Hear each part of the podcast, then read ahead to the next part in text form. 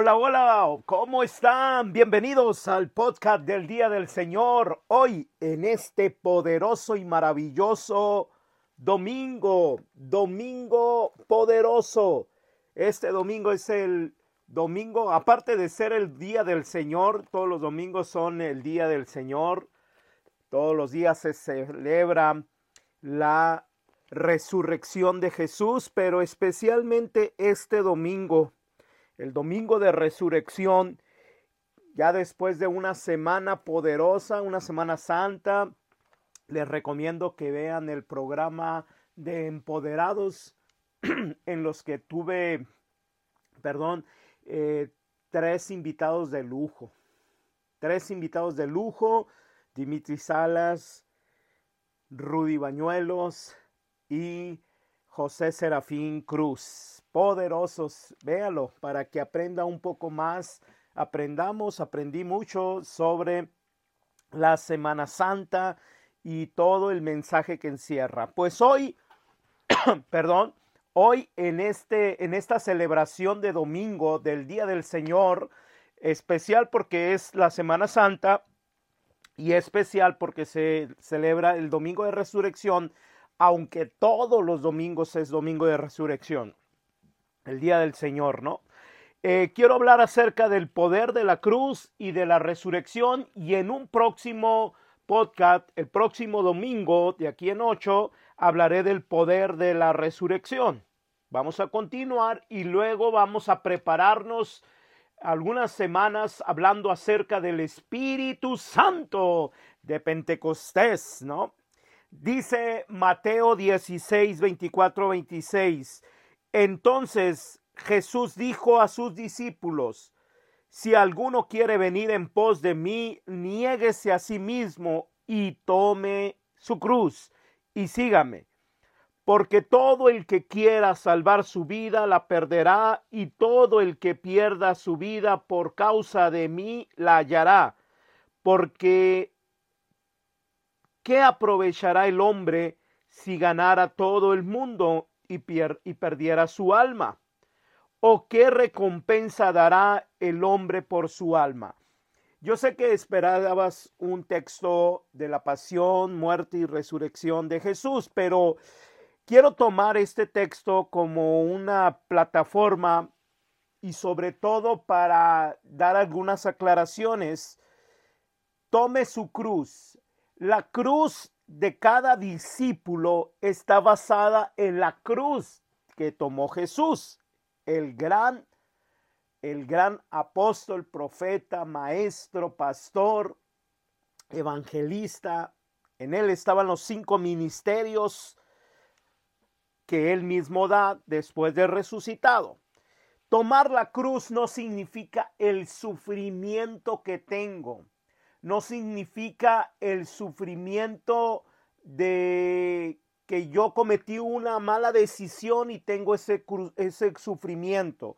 No es el sufrimiento de la consecuencia por mis malas decisiones o mis errores o porque yo cometí algunos pecados. Para nada. La cruz está basada en la cruz de Jesús.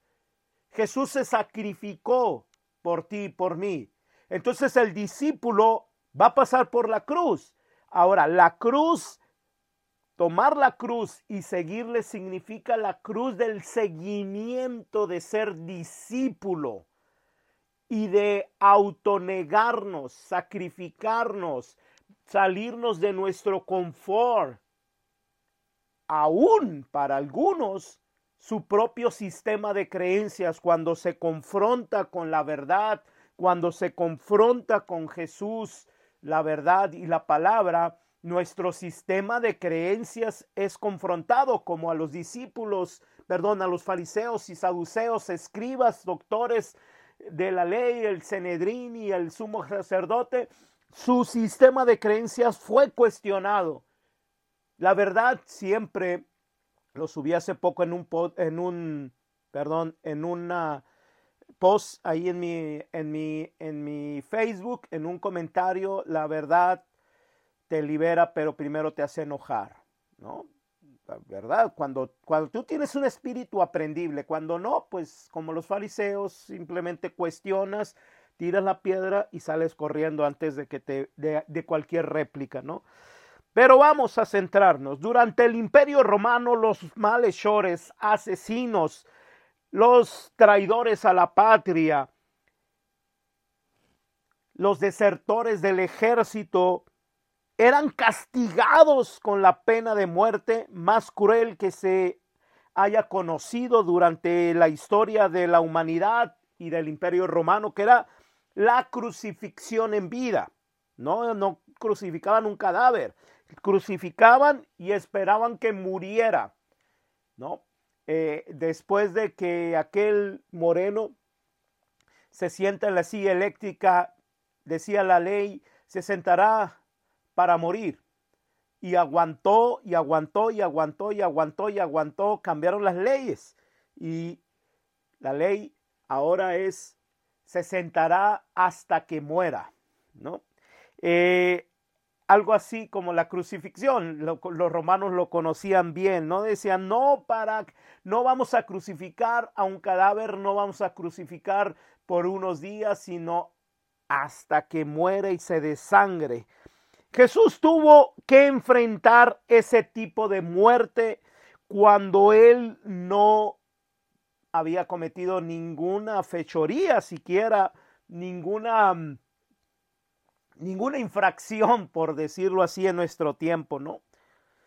Y, y, a veces yo, yo pienso, por eso es bueno que tú veas ese programa si no lo has visto, una hora y media acerca de, de, de, la, de la Semana Santa, y si lo puedes ver seccionado porque no tienes media, una hora y media, no importa, pero velo, velo, velo.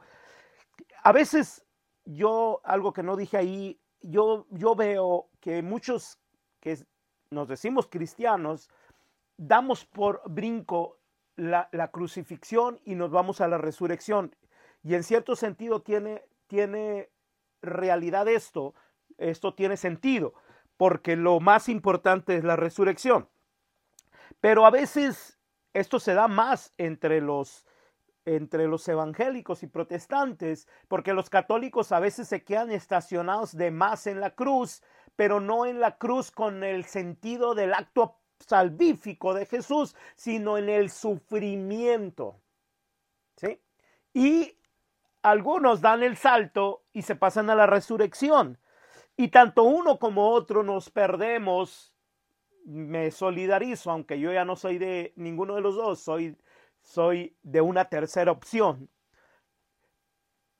Eh, me solidarizo al decir que nos perdemos de la riqueza de la cruz y del poder de la cruz para poder vivir el poder de la resurrección. En la cruz comienza la resurrección. Para los creyentes, la cruz es el lugar donde crucificamos nuestra carne, nuestra naturaleza pecaminosa, lo que me hace a mí pecar, lo que me hace a mí cometer pecado. Porque muchos nos fijamos en el fruto, pero no en la raíz. Y la cruz es un hacha que corta raíz, corta la naturaleza pecaminosa, lo que Pablo le llamara también el viejo hombre, el ego, el yo, la vieja manera de vivir, los viejos patrones de vida que me llevan a cometer actos de pecado, ¿no? No te fijes tanto en los actos, sino lo que te produce, que es el hombre viejo. La mujer, cuando digo hombre, por favor no se ofendan estoy hablando en sentido genérico, hombre y mujer, ¿no? No, porque no me vaya a escuchar una feminista cristiana y diga, no, no di, no digas hombre viejo, di eh, hembre, hembre, ¿no? No, no, no, no, no, no, no vayan a salir con esas cosas y desfiguren el, el idioma tan hermoso español. Es también el lugar es también el lugar donde mueren nuestras pasiones, agendas personales, ambiciones y deseos egoístas. Egoístas, ¿eh? No, no, que no estés eh, ambicionando em, sanamente, por decirlo así, terminar la carrera y hacer eso. No, no, no, no, sino egoístamente. Ahí somos vaciados en la cruz por completo de nuestros mismas llenuras. ¿De qué te has llenado tú? ¿De qué te has llenado tú? No, no has dejado que Dios te llene. Tú te has llenado de algo. De egoísmo, narcisismo, enfermedades modernas. Narcisismo, narcisismo es una enfermedad muy moderna. Y hay muchos tipos de narcisismo, no más que cara bonita, cuerpo bonito. O lo peor es cuando crees tener cara bonita y cuerpo bonito, porque tienes distorsión en tu mirada al verte en el espejo excedida de aquellos motivadores que te dicen vete al espejo y di eres buena, eres bonita, eres hermoso, eres hermosa, que bueno, son buenas esas cosas, pero a veces se brinca la barda al terreno narcisista. Y ahí los veo yo en el gimnasio. Yo, yo procuro eh, a lo que voy y me pongo fuera de los espejos, pero atraen los espejos, ¿eh? te lo digo porque ahí lo veo y, y si uno se le se descuida puede ser atrapado. La cruz es el lugar donde comenzamos a resucitar. Eh, pero no, no, no, no estoy haciendo un, un, subrayado de brincarme la cruz como sufrimiento y muerte. Por eso tenemos que tomar la cruz. La cruz significa sufrimiento y muerte, o pasión y muerte. Discípulo que no sufra por el Evangelio, y no nomás que lo agarren a carrilla y a bullying en su trabajo, en su escuela en su familia, no sino que supra por matar y crucificar sus viejas pasiones. Su naturaleza eh, que está, cuando cortas la naturaleza, la raíz, el árbol no termina de secarse en un segundo. Terminará, algunos, hasta meses duran, sobre todo cuando son árboles muy gigantes, muy grandes. ¿Sí? Terminan. Pero ahí en la cruz, mueres y empiezas a resucitar. Es el lugar donde comenzamos a resucitar a una nueva vida en Cristo. Jesús murió en la cruz, aleluya. A mí me toca morir en mi cruz personal. Pero primero tienes que entender para qué murió y por qué murió. No solamente murió por nuestros pecados, y eso es sumamente importante, sino que Dios lo hizo mi pecado. Ese pecado que tú conoces muy bien, que yo conozco muy bien mío, a veces mis pecados son públicos, a veces son privados, farisaicos, a veces son publicanos, que todo el mundo sabe que soy este tipo de pecador público, pero a veces soy un fariseo, pecador fariseico, o farisaico o fariseo, que oculto cometo pecados. Sea uno, sea el otro, son iguales, son idénticos. Y Jesús se hizo mi pecado. No solamente lo cargó en una mochila y lo subió a la cruz. No, no. Acuérdense, no clavó, no se clavó otra cosa, sino él. Él era, él, era mi pecado. Él se convirtió en mi pecado, no por encimita, no solo de piel, de carne y de hueso, de tal manera que hasta donde está, dice la escritura, entre las fronteras, entre el alma y el espíritu. ¿Por qué te digo eso? Porque el Padre lo vio, y vio pecado. Y Jesús tuvo que decir este salmo, Eli, Eli, sabatani. Dios mío, Dios mío, ¿por qué me has abandonado? Tú y yo no, aún con, con nuestros frutos de pecado, bueno, con naturaleza de pecado, el que no ha recibido a Jesús como Salvador, no que crea en Jesús, sino que ha tenido los cinco términos del pacto que hablaba la semana pasada, el domingo pasado, y que ha nacido de nuevo. Serían frutos de pecado, pero algunos naturaleza y frutos de pecado que no los haya clavado ahí en la cruz. Sigue cargando con eso, aunque la salvación fue dada, fue hecha ya. La factibilidad está ahí. Está ahí la factibilidad. Jesús murió en mi lugar. Él fue clavado. El Padre lo volteó a ver y era pecado Jesús. Y nos volteó a ver a nosotros y éramos inocentes. Ese es el poder de la cruz, cambio de identidad. Jesús murió en la cruz, pero resucitó al tercer día y su tumba está vacía hoy. No encuentran los restos, por más que los digan. Allí encontraron un Osorio, eh, no el productor mexicano, suena parecido, Osorio donde guardan los huesos y dicen que posiblemente son, muy, muy, muy posiblemente son los de Jesús, pues no han leído y no han creído. Y tienen siempre buscando contrarrestar esto. Nosotros los creyentes morimos en la cruz junto con Cristo si tú has recibido a Jesús como Salvador y has cortado de raíz tu naturaleza de pecado. Ha, sucedido esto. Morimos a nuestra vieja naturaleza de pecado, pero también resucitamos junto con Él para vida eterna. El mensaje de la cruz. El auténtico mensaje de la cruz es Cristo y este crucificado ha resucitado. Eso convierte a la cruz en la única fuente genuina del poder sobrenatural y de la verdadera fuente de sabiduría y de poder.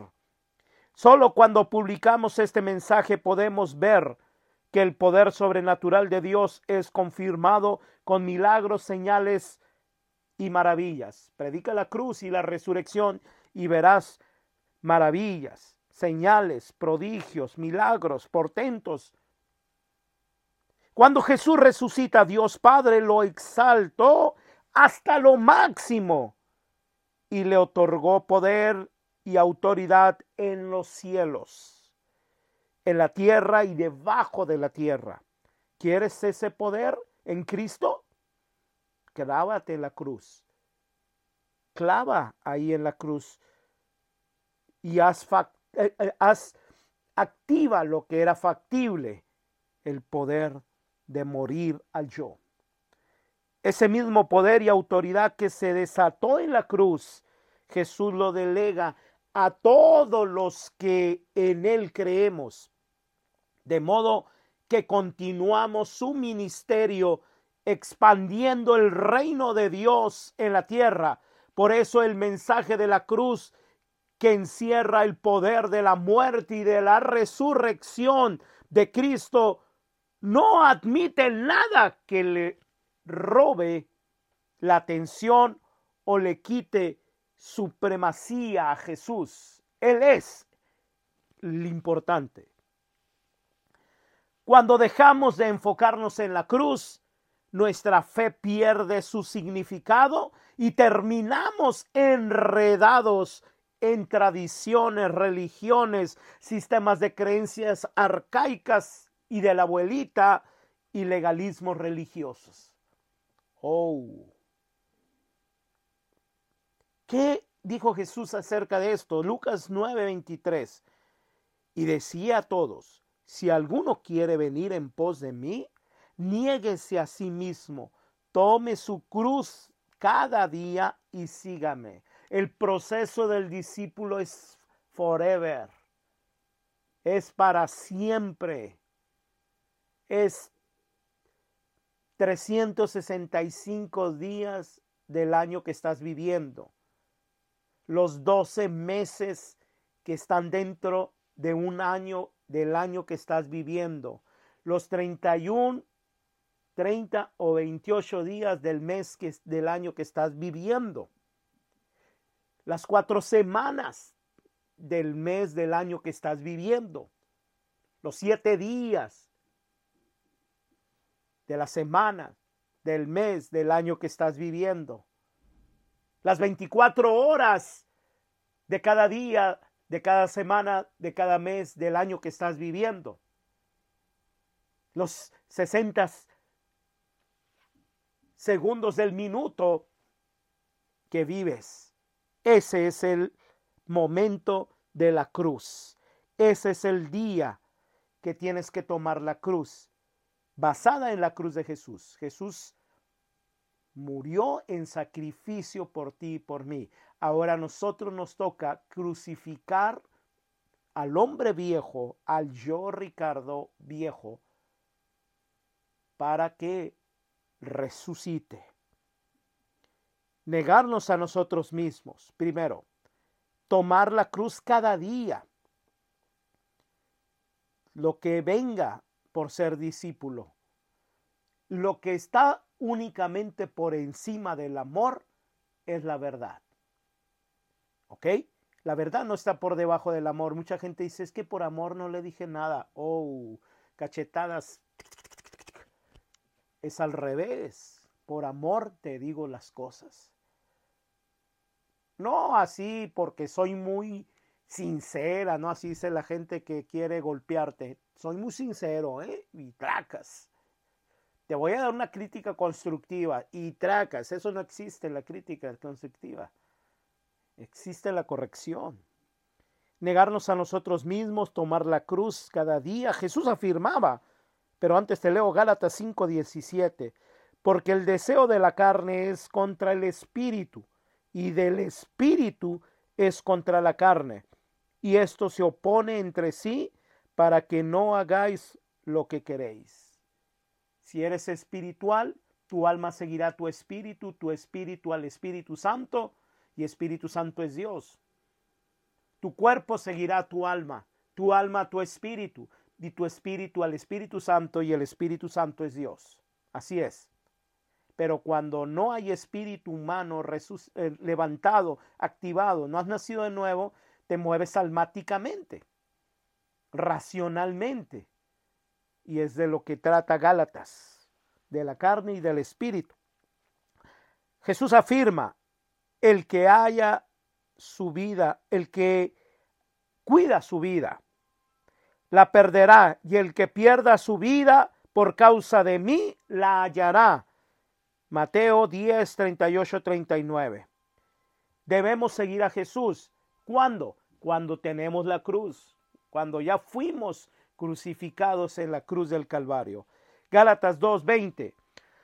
Con Cristo estoy juntamente crucificado y ya no vivo yo, mas vive Cristo en mí y los que ahora viven en la carne, lo que ahora vivo en la carne, lo vivo en la fe del Hijo de Dios. Gálatas 2, 20. Y el poder de la resurrección vamos a hablar el siguiente, el siguiente domingo. La resurrección de Cristo marca el comienzo de la eclesía. Los cristianos estamos en el mundo para continuar todo lo que Jesús hizo. Antes de acceder al cielo, Jesús nos dio el mismo poder y la misma autoridad que el Padre le otorgó. De manera que todo el que cree en ese poder y actúa en el nombre de Jesús, o sea, representación de Jesús, y lo abraza, se casa con esa idea y con ese, más que idea, con esa verdad, puede hacer lo mismo que él hizo. El poder de la cruz y de la resurrección de Cristo quedó plasmado en el libro de los Hechos de los Apóstoles, que registra las obras sobrenaturales que realizaron los primeros apóstoles movidos por el Espíritu Santo. Sin embargo, ese libro no se ha terminado de escribir porque se dejó inconcluso, porque viene la eclesía a llenar capítulos y páginas. Tú tienes que llenar una página de la historia sobrenatural de la cruz, del poder de la cruz y de la resurrección en tu vida. Esto es el podcast del Día del Señor y mi nombre es Ricardo Valdés y te saludo desde esta parte de la frontera entre Estados Unidos y México. Shalom, shalom.